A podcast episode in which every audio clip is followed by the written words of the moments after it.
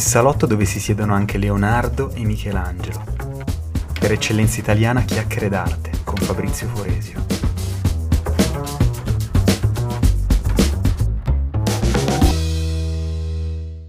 Che legame c'è tra la scultura dei lottatori e le Olimpiadi? Qual è il nesso tra la dimensione agonistica dei nostri atleti e degli atleti dell'antichità?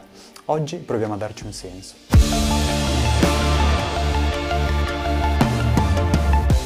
Proprio la scultura dei lottatori, come vedremo tra poco, è uno degli esempi più alti di agonismo, la cui dimensione sacrale ci porta dall'antichità fino ad oggi. Partiamo dalla dimensione agonistica, se ne sente parlare soprattutto per quello che riguarda lo sport. Agonistico infatti tutto ciò che si lega alla competizione, alla vittoria degli atleti. Una partita di rugby, una partita di calcio, di basket, un incontro di pugilato, di jiu-jitsu, di judo, tutto questo è permeato da dimensione agonistica. L'importanza e il valore che tutt'oggi la nostra società associa alle competizioni sportive è un viaggio tra arte, storia e cultura. La competizione esiste da quando esiste l'uomo, ma io parto dall'antica Grecia, con cui abbiamo un filo culturale diretto e dove la dimensione agonistica era parte integrante di tutta la società. Le competizioni in Grecia avevano una componente religiosa ancora prima che agonistica, tant'è che erano quasi sempre concomitanti con delle celebrazioni per divinità. Pensiamo alle Olimpiadi, le antenate delle nostre Olimpiadi, quelle a cui accorreva tutto il mondo greco. Beh, quelle erano dedicate a Zeus e si tenevano ad Olimpia. Quindi non era tanto il gusto di competere per competere, ma c'era una dimensione sacrale alla base della competizione. Pensate che la prima testimonianza letteraria legata agli agoni si fa risalire ad Omero, che racconta di quelli che furono i giochi funebri in onore di Patroclo, voluti da Achille alla sua morte. Anche qui vedete che la competizione va molto oltre il nostro mondo, arriva fino all'oltretomba. Ovviamente ai tempi la dimensione agonistica assumeva anche lo scopo di tenere allenati gli uomini alla guerra, che nel mondo antico, se non proprio condizione costante, era sicuramente molto comune.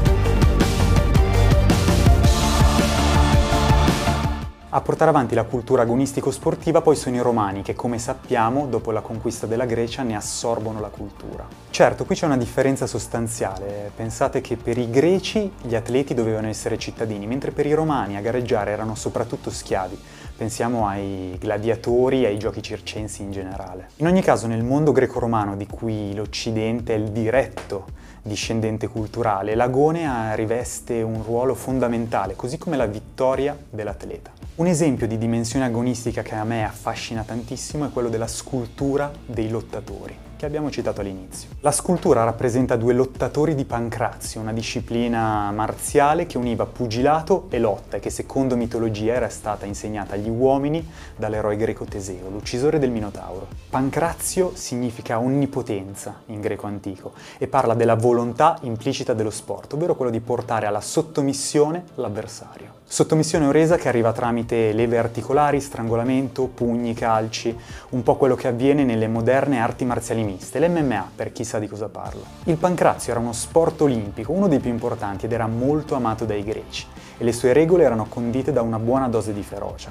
Nessuna categoria di peso, nessun limite di tempo e si combatteva a mani nude sotto il sole cocente dell'estate finché uno dei due non si arrendeva o veniva sottomesso dall'avversario. A vigilare un arbitro che era pronto a frustare chiunque contravvenisse alle regole o non lo ascoltasse. Sappiamo per esempio che era vietato mordere o colpire gli occhi. I lottatori, scultura che rappresenta proprio due pancratisti, è stata riprodotta in ogni modo e non è nemmeno l'unica del suo genere. L'originale, di fattura romana, è venuta alla luce durante scavi cinquecenteschi vicino alla capitale e la copia di un originale bronzeo greco andato perduto nel III secolo a.C.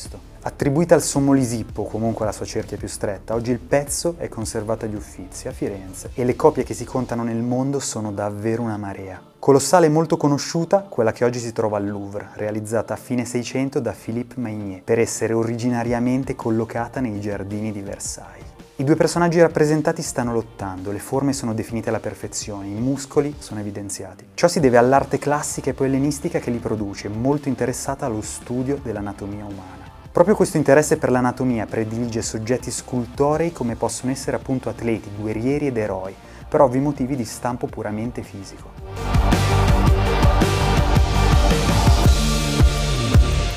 La scultura in questione è diventata nel corso della storia una gigante icona pop, riprodotta in grandissima quantità in una moltitudine di ambienti culturali anche molto diversi tra loro, dai fumetti al cinema. Per chi ha visto il film Django di Quentin Tarantino, nella casa dello schiavista Calvin Candie, interpretato da Leonardo DiCaprio, c'è un gigantesco easter egg. Nella sua sala da pranzo, infatti, è ben visibile e molto più grande del pezzo originale, proprio una riproduzione dei Lottatori, tra l'altro molto in tema con il personaggio che amava mettere in scena combattimenti all'ultimo sangue utilizzando degli schiavi. Tra l'altro non molti sanno che quando il pezzo venne alla luce nel 1583 ai due lottatori mancava la testa, che venne poi aggiunta solo in seguito da degli specialisti. Legame interessante con la famosissima statua dell'Laocoonte, non tanto per il tema ma per il fatto che entrambe vennero alla luce in una vigna, o meglio in due vigne diverse ma sempre a Roma. Dei pancratisti più celebri mi piace sempre ricordare la leggenda, storia di Polidamante, vincitore della 93esima Olimpiade. Polidamante veniva dalla Tessaglia, una terra oscura per i greci, abitata soltanto da banditi, mostri e streghe. Beh, Polidamante faceva onore al luogo da cui arrivava, infatti era anch'esso mostruoso, gigantesco, altissimo, un uomo considerato invincibile in combattimento. Ecco, la sua fama era così grande che valicò i confini del mondo greco, arrivando fino alla lontana Persia. Di lui infatti si incuriosì il gran re, Dario II, un tipetto turbolento che aveva fatto soffocare suo fratello nella cenere per paura di essere spodestato dal suo trono. Bene, questo Dario invita Polidamante alla sua corte per una sfida, non con lui ma con tre immortali, membri della sua guardia imperiale, il corpo d'élite dell'esercito persiano. Il problema è che una volta arrivato a corte, Polidamante con grande stupore capisce che l'incontro voluto da Dario non era di Pancrazio, ma era un incontro all'ultimo sangue. Il greco doveva quindi combattere contro un immortale alla volta, non batte ciglio e accetta l'agone finale.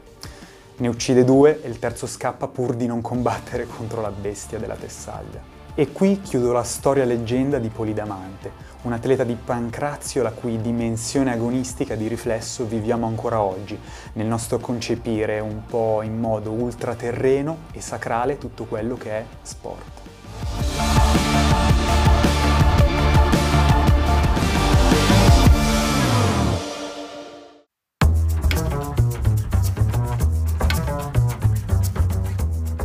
Chiacchiere d'Arte è un podcast di eccellenza italiana. Se volete ascoltare questo episodio con il supporto delle immagini e scoprire tanti altri contenuti culturali, seguiteci anche su Instagram e YouTube.